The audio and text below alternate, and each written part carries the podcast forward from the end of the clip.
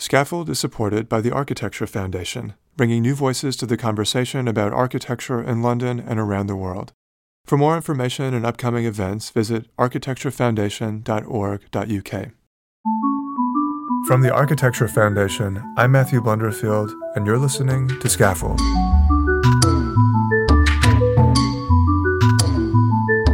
This episode is the second part of my interview with the design engineer Albert Williamson-Taylor, who's a founding director of the practice A K T two. In this second part of our conversation, which was recorded at One Old Street Yard in January of twenty twenty-three, we focus more on his foray into independent practice, the social context of design and construction, as well as Albert's outlook on the future of engineering. We began, though, where we left off on the first part of our conversation, which was with Albert's experience working at the influential engineering practice of Tony Hunt. So here it is, part two of my conversation with the engineer Albert Williamson-Taylor. What I realized very, very quickly as a very young structural engineer was that the industry very quickly was basically becoming, working to the lowest common denominator. They used the code as a reason not to do things or not to investigate things, not to challenge things. But to tell you the truth, I also realized politically very quickly when I looked around me that as a black structural engineer, I can't do what everybody else is doing. Mm. If I do every, what everybody else is doing, I'm finished. I have to be in a position where you've got to be more challenging, you've got to push the envelope a bit, and Tony Hunt was very good at that. But I knew about Tony Hunt, and the reason I joined Tony Hunt was partly my frustration where I was, basically not being recognized for the work I was doing, and secondly, my old boss then went to Anthony Hunt, and he was always trying to get me across, saying, look here, you're doing some interesting stuff, you know, you'll fit in here. And I think in a way it was right, and so I went over and joined Anthony Hunt. Thinking more about the kind of approach to engineering that Anthony Hunt took mm. and his his influences. Oh, his influence, amazing. There's this engineer, Frank Newby, who was really involved in the Festival of Britain. Yes. And this structure, the Skylon? The Skylon was, he worked with, um, um, there was Arup, Samuely. Mm. Felix Samuely did the Skylon. Mm-hmm. Anthony Hunt worked for Felix Samuely. Okay. And then the London Zoo Aviary yeah. with Cedric Price. Um, he worked on projects like Aerostarinen's American Embassy, which A K T two are now involved in refurbishing. And I mean, Anthony Hunt, Frank Newby, these are examples really of design engineers. Yes. And they exist in this tradition of engineering that figures like Ove Arup also belong to.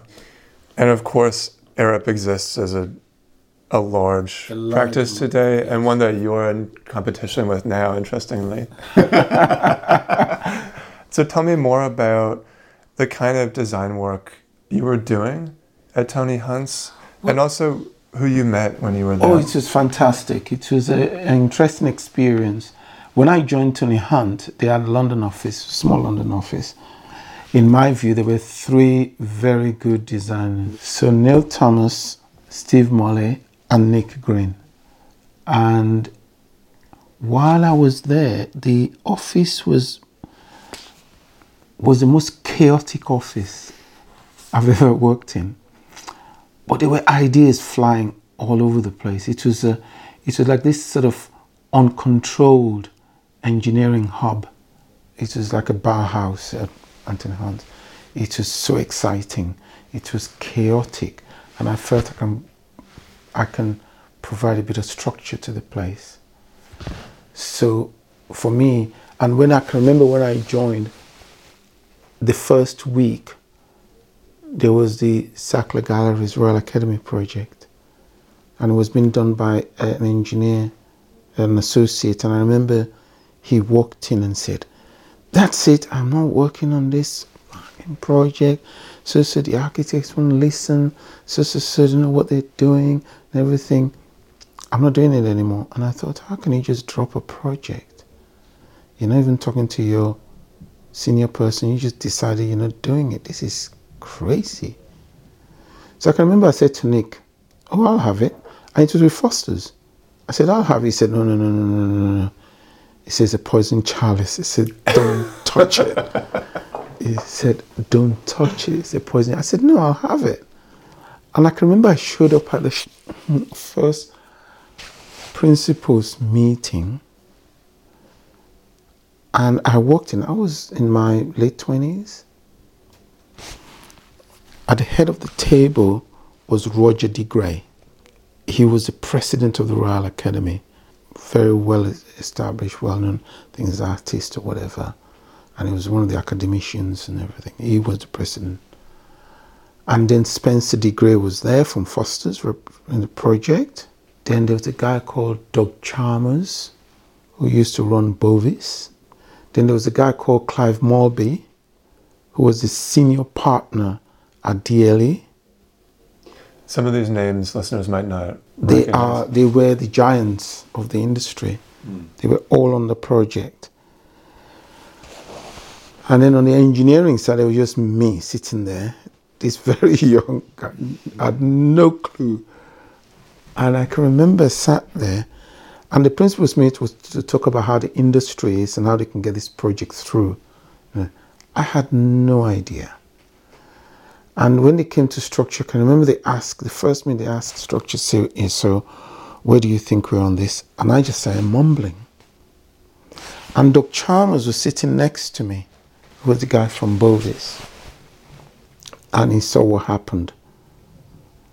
So the next, four weeks later, the next meeting, he basically rang me up before the meeting and says, Albert, how are you doing? I said, fine. He said, where are we on this? So, so, so I told him, where are we on that? We had this chat. I didn't know, I thought he just wanted some information, which it was. Then when we got to the next principals meeting, and I sat there, and it came to structures, as I started talking, he just jumped in. He said, yeah, structures is fine. We've had a conversation, I know what's going on. And he really presented my whole structures for me. Mm. So I could see I was struggling in the, with the, you know, with the, they were all in their fifties, sixties, and, you know, Roger de Grey was probably in his seventies. They were all, and I could see that I was the one struggling. But I knew the work was happening, so he just did my presentation for me. Mm. And he did that for the next two or three meetings so that I can get an understanding of how that forum worked. And by the time after that, we both then started bantering, interjecting, and then he left me to it. Wow. And I could, I always remember, I, I was so grateful for him basically recognizing the challenges we all had, because that project was Foster's first refurbishment building. It was their very first refurbishment. It was a grade one listed building. And he protected my position. So here is the contractor. Yes. At this high level. A very high level. Meeting. Yes. And here is the engineer. twenty-something years old. Yes. Black in a room. Yes. Most likely full of entirely white old men. Exactly. And in a way, it's kind of staggering to to hear how Doug Chalmers was there for you. He was, yeah. It's so, in a way, quite moving to hear of this person standing up for you was, and in a way was, I, you know, gently guiding you along, because equally he could have just called up your director and said, get this guy off the job. Thank you. Exactly. So there's these, yeah, these very subtle but incredibly meaningful acts of mentorship. Absolutely. He was definitely one of them. I just think that increasingly the relationship between a contractor and an architect, or an engineer for that matter, is incredibly adversarial. Well, not really. I think it's adversarial. If I'm honest, A K T, we don't have an adversarial with the contractor. Mm. We, I can actually show you, we have letters from all the contractors saying they love working with us. Mm. The issue is that there's a level of arrogance in our profession. And I'm saying that quite openly. There's a level of arrogance. And the whole idea of structural engineering is always been seen as a black art back then. If the structural engineer says you need a six hundred D beam across this opening, that's what you got to do. Nobody question it. Nobody say, well, can we have a five thirty or can we make it flat or whatever? They could only say that if people understand what structural engineers do and how they do it. And for me, that was the most important. In a way, that was always been a situation. I've always had an affinity and, a, and an empathy for architecture. For me, a structure being a structure is wrong. A structure being a designed architectural form is right. So, and I will defend that till the day I die. It's always been a forte of mine. So with a contractor knows how to build it. So engineers should respect contractors more than the other way around, because they will tell you how to source the material, how they can do this. So from day one, I've always had a thing to work with them and work with them mm. because I want this project to work. Mm-hmm. I want it to look beautiful. Mm. I want people to say, the projects I've worked on are beautiful, and I mean the word beautiful. And you can't do that by being arrogant to these guys, because they'll just turn and see if it can be done. I love also that you refer to engineering as a black art, which I, you meant a dark art. Dark art, but yes. yes, there's, I meant a dark art. But I think it's a, we could start to think of it in a way as a black art. Maybe we'll come back to that. That's a, yeah. We'll come back to Ford that sleep, yeah. association in a yeah. moment. But let's move on now yeah. to your encounter of Robin Adams and Hanif Kara, who I think you met at Tony Hunt?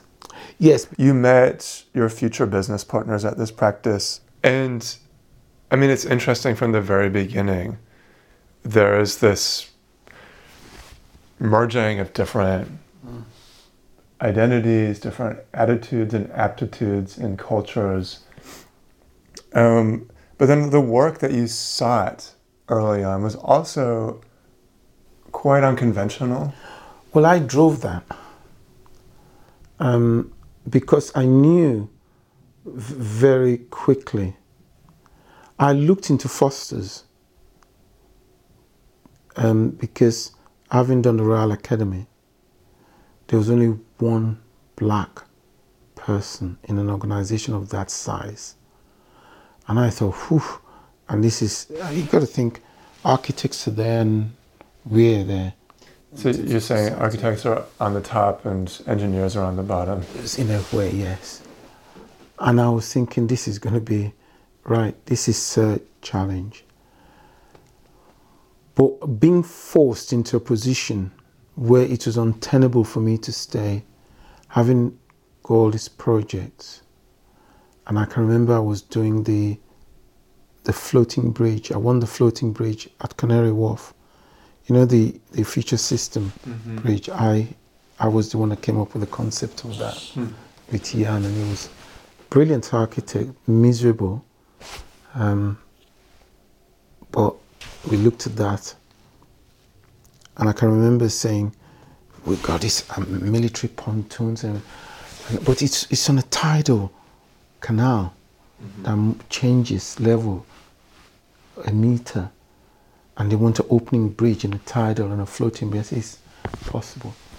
And I can remember I was I was literally giving my daughter, she was, you know, just had a daughter, a bath, and we were playing duckies. And the idea came to me, and I said, submarines, yeah, duckies. We're bouncing ducks in the bath. Mm. And I can remember said to Ian, I got the answer. We're going to pre-stress the pontoons into the water. We're going to make them. So I just want to pause on this pontoon project for a moment. Yeah.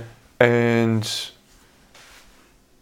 I think it's worth stressing the fact that for you, the kind of work that you were seeking out, having just established your own practice, it couldn't be conventional. No. Because working within the conventions of structural engineering would have kept you yeah. at the bottom. Yes.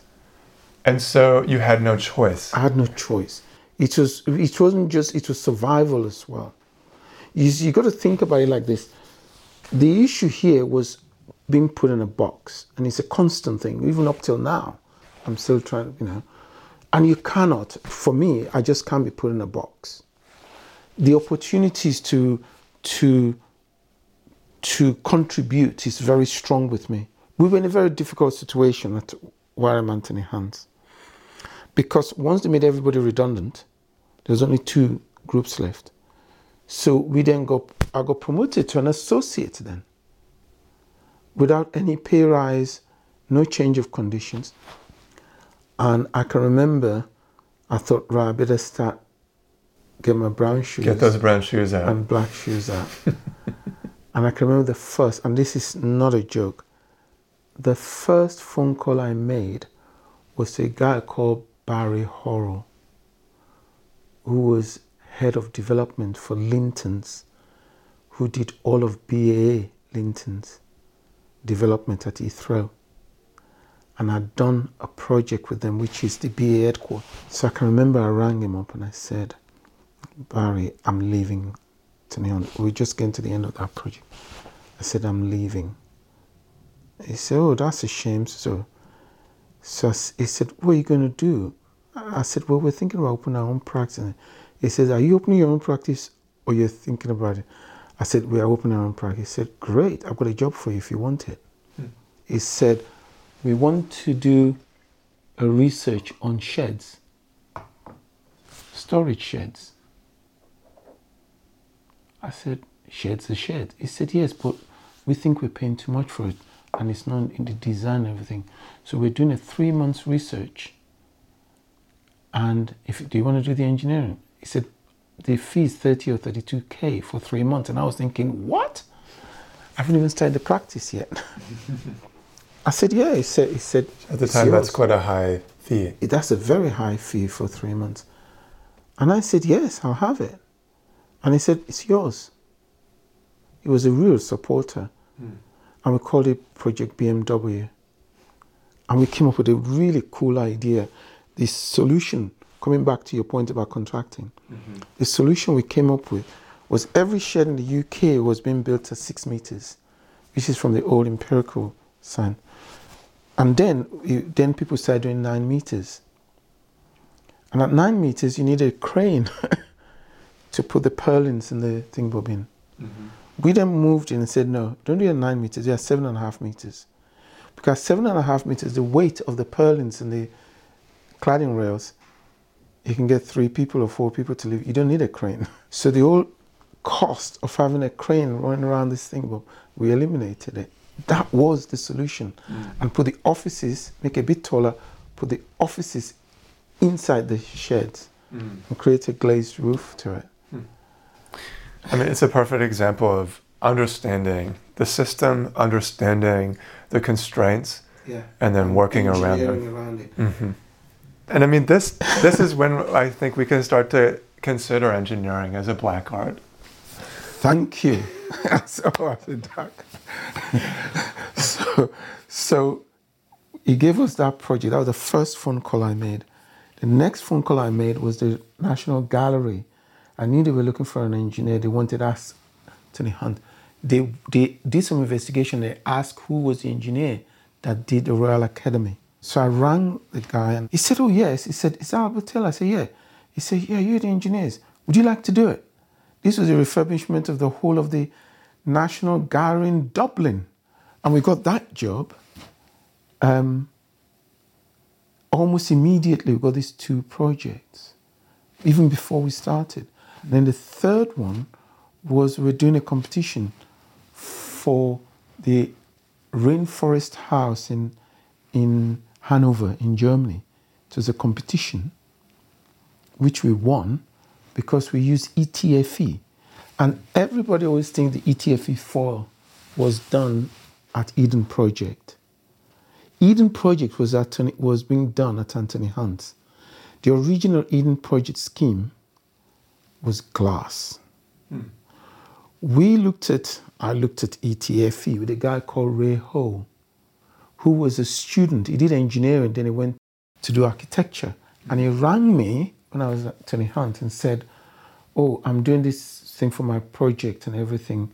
I rang Tony Hunt and he said, I should talk to you whether you help me with my project, which I did. Then he left and he did this competition. National, you know, big competition. We wanted to do the Rainforest House, and then it became part of Expo two thousand, mm. the South America. And we decided back in nineteen ninety-five, we were going to use, ninety-five, ninety-six, we we're going to use E T F E foil because it allows U V rays through it, which is great for plants. Glass doesn't, mm. dif- ref- refracts it. And you got condensation and all of that. So it was the first time E T F E was used in a garden situation. And when we started that was when Grimshaw's then changed with Anthony Hunt. When we started and we were doing that, mm.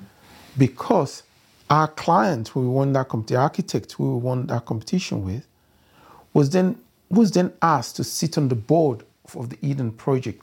And he said to them, we're using glass. Look at what these guys are doing. There's another early project I wondered if we could talk about, yeah. which is this footbridge in Reading. Yes. Which you had touched on briefly in a talk you'd given. Yes. I think this was at the A A. A long time ago, yes. In twenty twenty-one. That, yeah. Um, you gave a, a keynote lecture online at the A A. And yes. You were talking about this footbridge in Reading. It never was built in the end. It but never was built. It yeah. sounded like it was a formative project nonetheless. It, it embodied a lot of the interests and ideals that A K T two then carried forward into other work. And I wondered if you could talk about that footbridge and why it was so instrumental for you at the beginnings of the practice. Well, uh, I got a, I met a guy who was, because when we when we started the practice, uh, the brown shoe and black shoe was important. Mm. And we used to gate crash all the parties. We didn't know anyone. Mm. So we used to gate crash all the architects' parties, project managers, Q Ss. And I met this guy, and he was a development manager for a practice, a, a firm that had a lot of land in, they're looking at developing some hotels, hotels and stuff in Reading.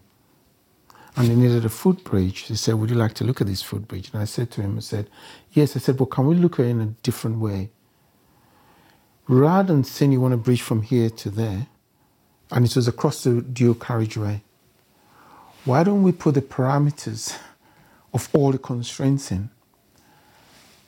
And we use a computer to generate a form. We give it all the parameters. So one flat surface, this wide, and it get it to generate the most efficient type of bridge. So I got these two script, two scripters, and it's quite interesting.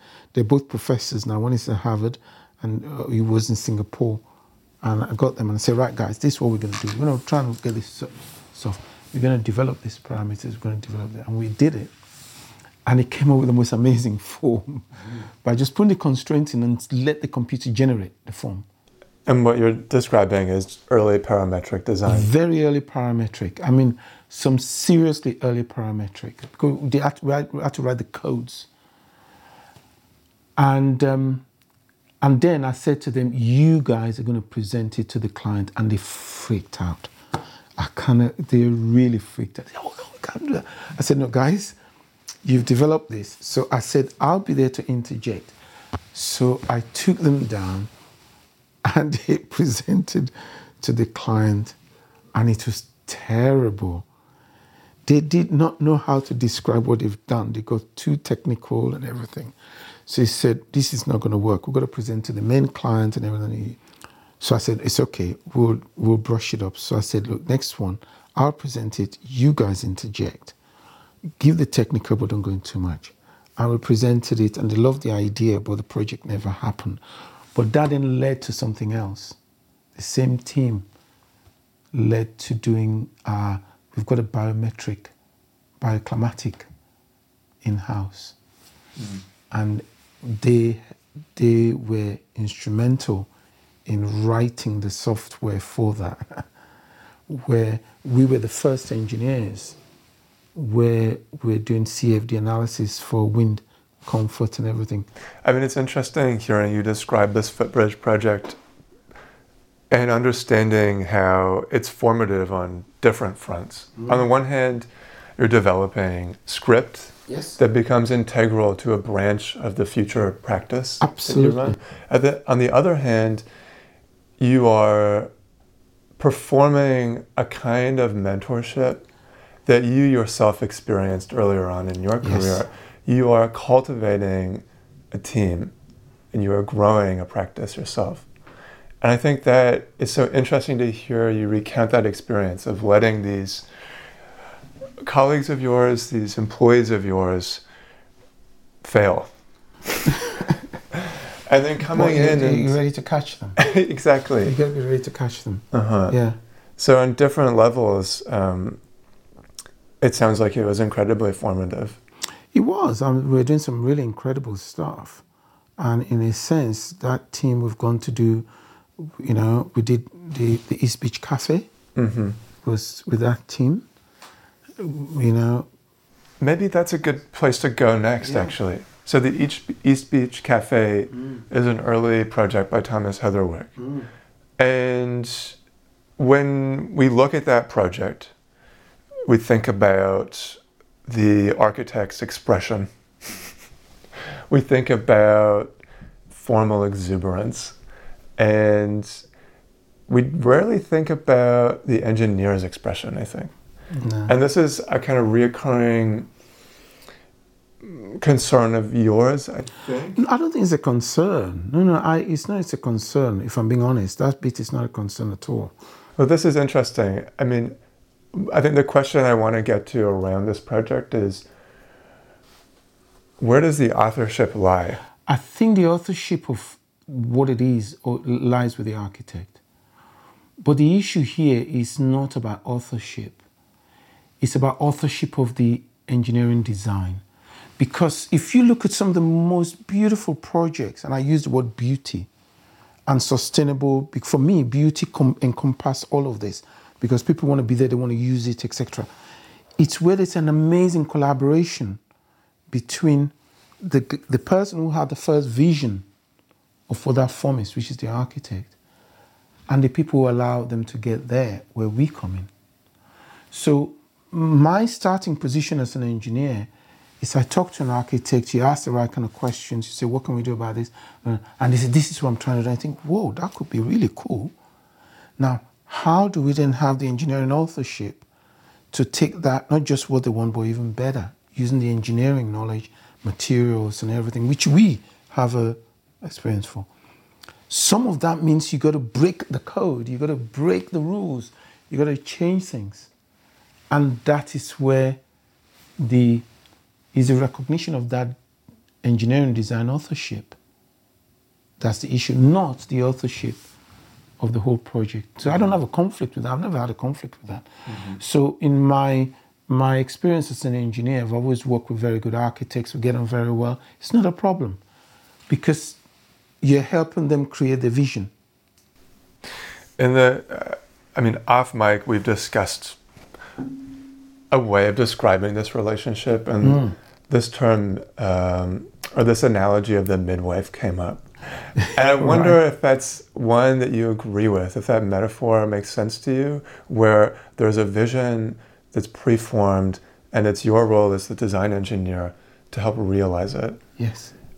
And I think this relationship between the architect and engineer, as it's played out, for example, through your relationship with practices like Heatherwick, like Hadid, like David Adjaye, yeah. like Alsop, mm. it seems like it's always this way. And I just wonder, is there ever a moment where you see a project and think it could have been otherwise, or you have this urge to change the direction or imprint your own ambitions on this scheme? Um, that's a very, very good point. I've never, if I'm honest, I do understand the sort of star architect position and all of that. I really get it. But I, most of the time I ignore it because the only reason they are in that position is because they do good projects. They create great spaces. They create structures. And what I'm, in my mind, trying to answer your question is, do you then imprint some of yourself in that process, which inevitably you do. You have no, you have no choice, because if this is how they want to do it and you come up with two or three better ways, any architect of intelligence will say, actually, that's a little bit better. I like that because it makes this a bit better. And for me, it's how do we improve it? And that improvement necessarily may not be engineering. It may be the fact that you're telling them we need to start this project three months earlier because this is the situation on the market, or this is what the contractor can do. We're not doing concrete, we're going to do steel. Why? Because, so in a sense, that's always what's spinning in my head all the time.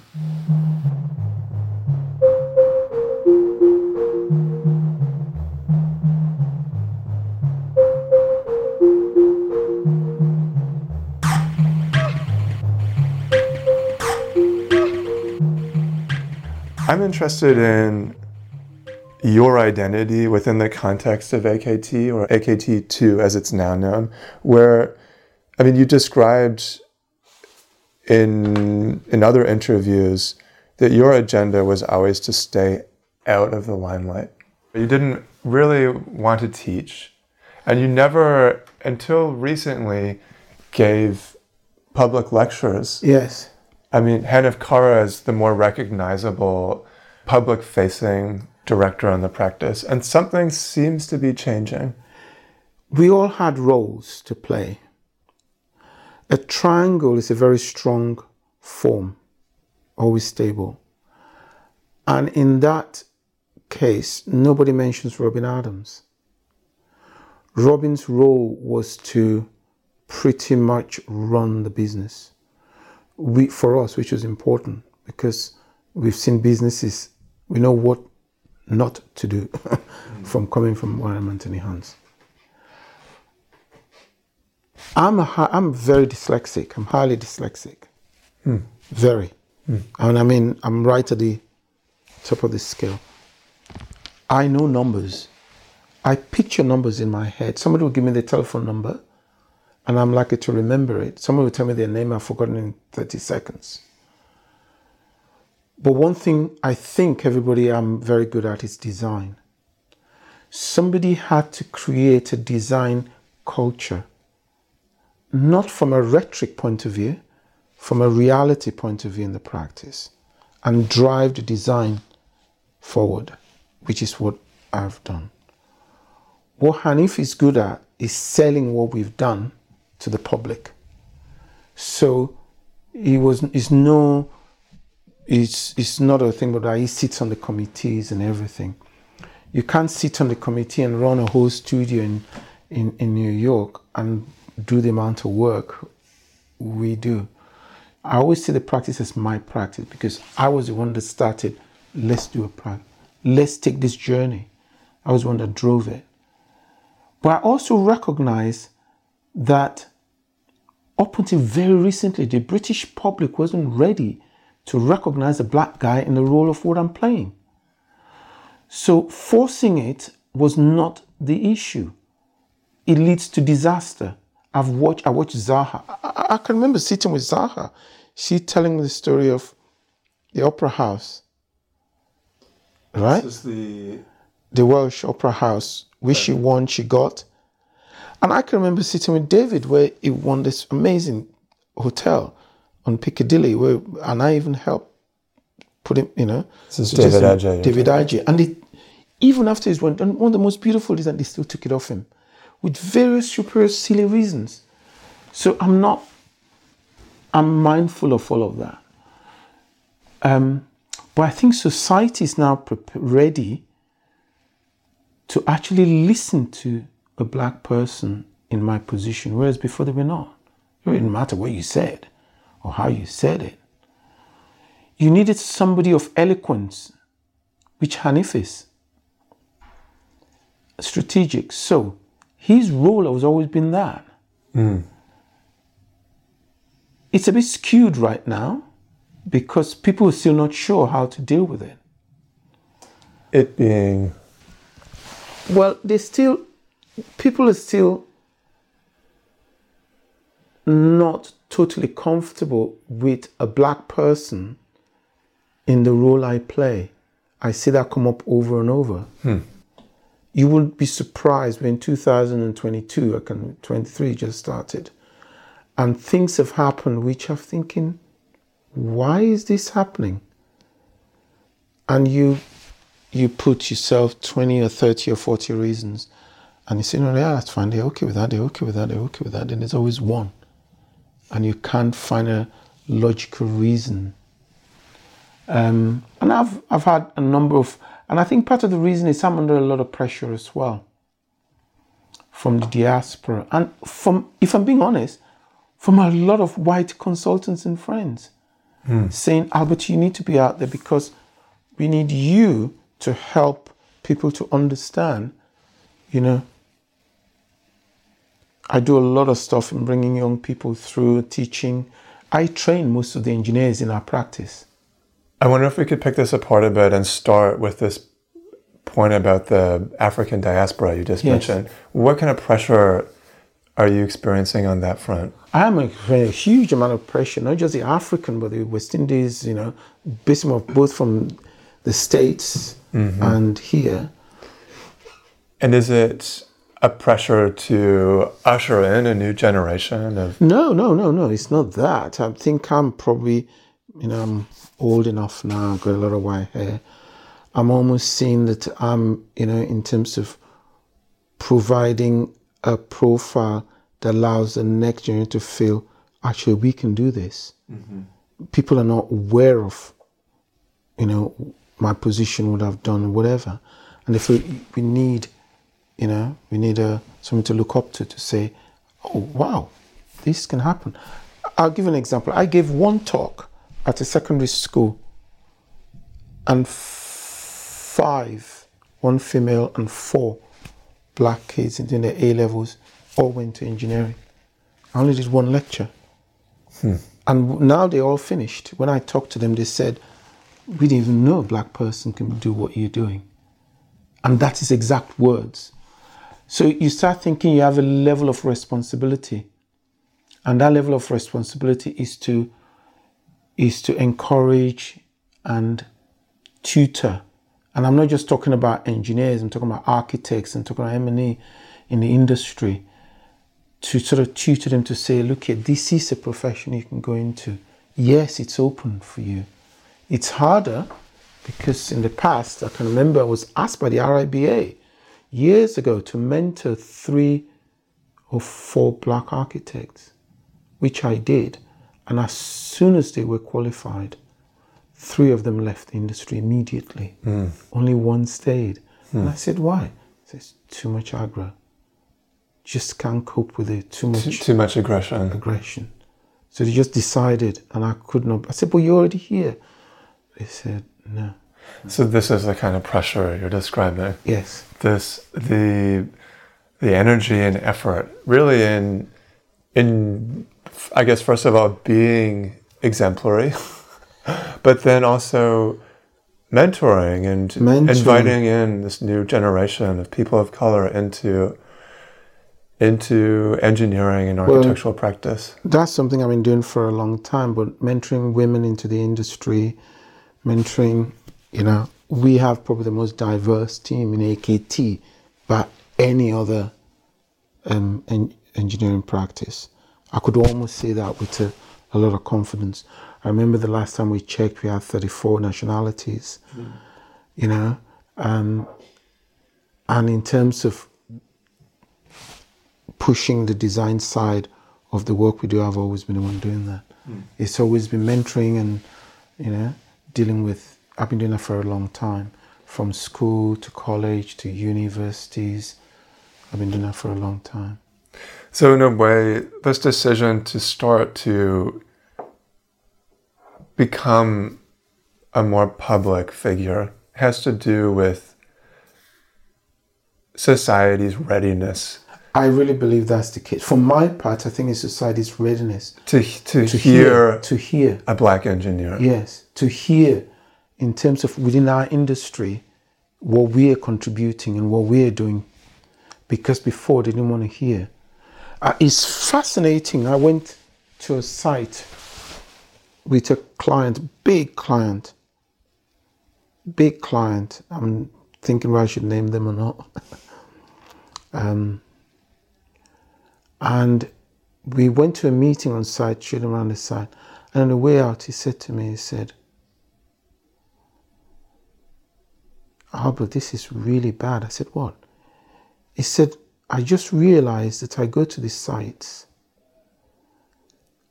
and majority of the black people I see on site are the one doing low labor work or security or cleaning.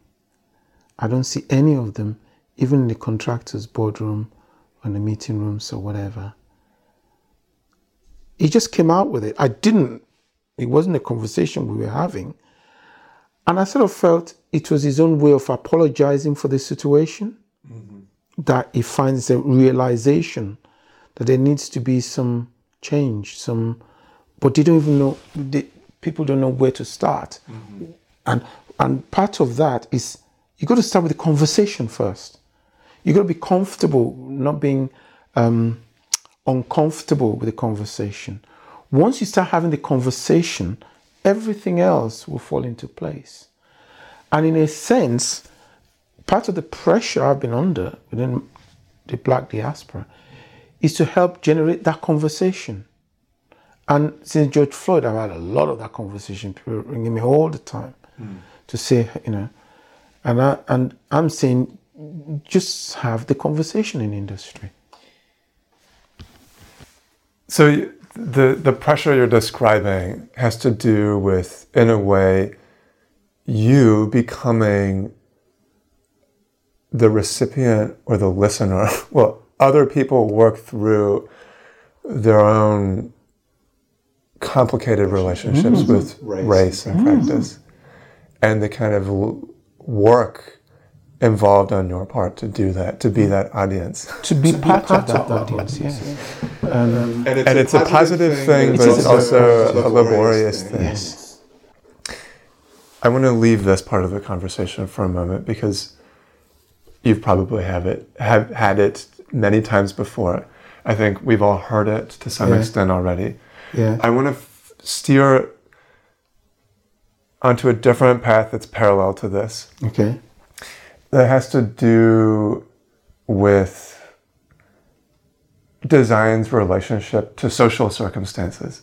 Mm. This is a topic that you framed a recent presentation you gave at the A A through. That there is a concern on your end of how design is insulated from human experience yes. and social circumstance. Yes. And where I want to go now is the other end of design. Mm. Construction. Yes. And if we're talking about morality and practice, if we're talking about ethics and practice, the other side of that coin has to do with ethics and the way in which a project is realized. Yes. Not only from the design end, but from the the construction end of things. And so you can see where I'm going to go. I want to talk about the Haydar Cultural Center in Baku, because I feel like it's emblematic of a struggle that architects and engineers are constantly facing now. Yes. In terms of addressing Um, the social issues around any given project, whether it's supply chains, whether it's labor and construction, materials, human carbon. rights. Yes. And when we look at the Haydar Center in Baku, which is a project by Zaha Hadid Architects, yes, and was exposed for the kind of human rights violations that yes. led to its realization, yes. and for the fact that the building itself while very beautiful, while award-winning, while being incredibly innovative, was built off the back of forced evictions, physical violence in some cases, yeah. a huge slew of human rights violations. And obviously, y- your role as the engineer is peripheral, and even the architect's role, as Zaha Hadid herself argued, is also peripheral. Yeah. That to her, these weren't her problems to solve.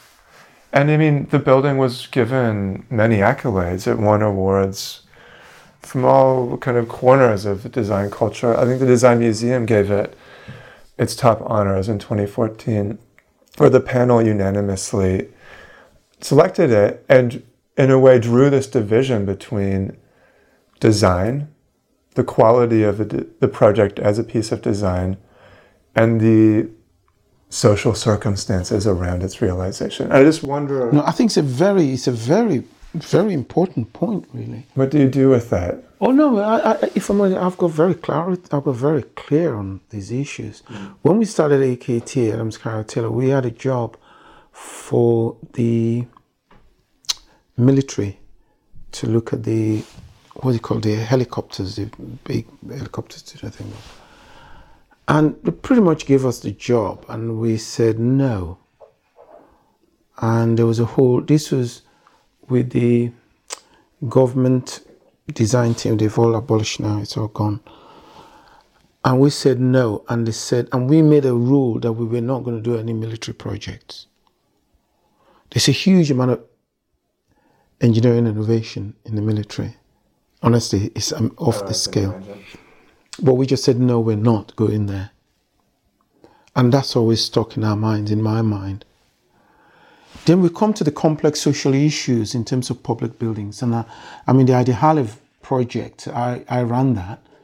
And when that project started, we were asked to do that project. I was very excited by it because of the form and everything, the seismic zone.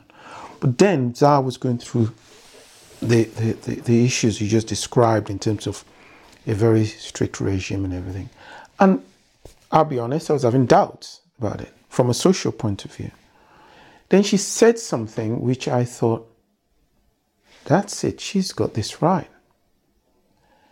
She's saying the regime is a blip, I'm paraphrasing, it's a blip in a social life of a building of this scale. The usage of the building of what is not a, a Gestapo camp or a, a prison for dissidents or anything. This is a public building where you've got a theater, a library, a museum. I can, you know, this is a public building. And the regime is already gone. Mm. The building is now one of the most used photograph buildings because she did something that was a beautiful public building. There's certain things you will not, for me, socially, I will not get involved in. Mm-hmm. Uh, if, uh, if, if even if this government in this social condition comes up and say, oh, we'd like to build a new headquarters for the S C S or something or whatever, the answer would be no. And the same way, if a dictator somewhere says, I want you to build me my next palace, the answer is no. You know, that's a position. But if it's a building which I believe is actually providing something for the public, and it's going to be there for the public, who are not the regime, then I don't have a problem with it. I mean, it just makes me realize you were talking about rhetoric earlier and how it's kind of secondary to the, the, the design work you do. Mm. But at the same time, buildings are rhetorical devices. They stand for Something. Something. They stand for the systems of power that enable them to be. But then those systems of power comes along and they repurpose those buildings. Mm-hmm. You only have to look historically in Istanbul, churches changing to mosques and mosques changing to churches. That's a social condition changing the use of the building. And I think we're now going through an evolution, uh, or, or yeah, evolution in terms of structure, mm. where we now have the tools to totally repurposed buildings, mm. not just in terms of their usage, but even in their physical form. which we didn't before. It was always an area where nobody wanted to go to. And if I'm being honest, as a practice, we, I was one of the first people to really push that boundary beyond the normal. This is interesting because it's making me realize how this long view of design, um, this understanding of the the longevity of a structure, in a way for you, it's what enabled you to survive as an engineer in the first place. Absolutely. that's a, that's a good, you know, that's perceptive. I guess there is one more question, yeah. If you have time. Yeah, I've got time, I'm fine. And it's about the, the future of engineering.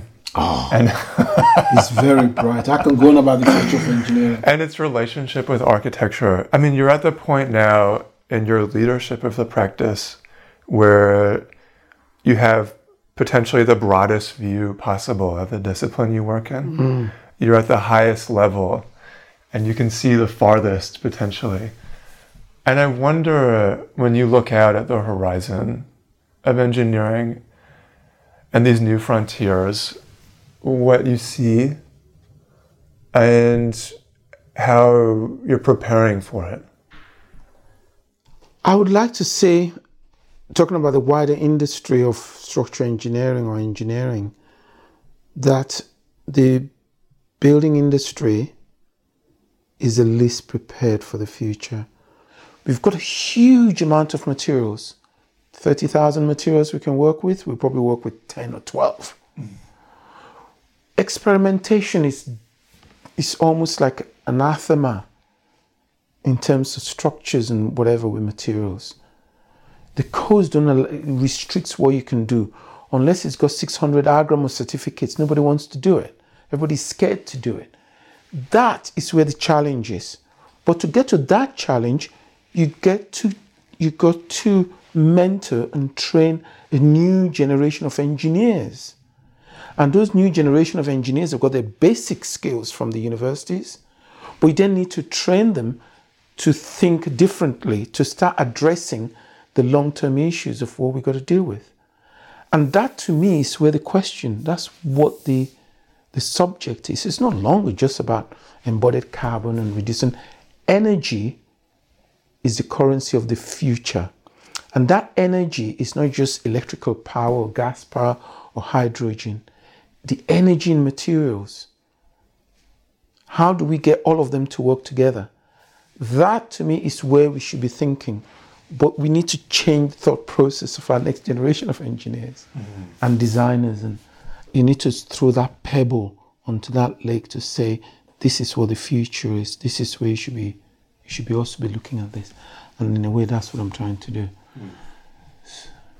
Albert, thank you so much for your time. That's all right. That's okay. Oh, what a pleasure. Really, I feel like I have to shake your hand. Can I give you a hug? I mean, just... No, that's okay. Yeah. Scaffold is a podcast from the Architecture Foundation. I'm Matthew Blunderfield, and I produce the show. The theme music is composed and performed by Luke Blair. Subscribe to Scaffold on iTunes or wherever you get your podcasts, and follow the show on Twitter and Instagram at scaffold underscore podcast. If you like the show, spread the word and leave a rating on iTunes while you're at it. Thanks to Albert Williamson-Taylor, thanks as always to Scandalin, and thanks to you for listening. I'll see you next time.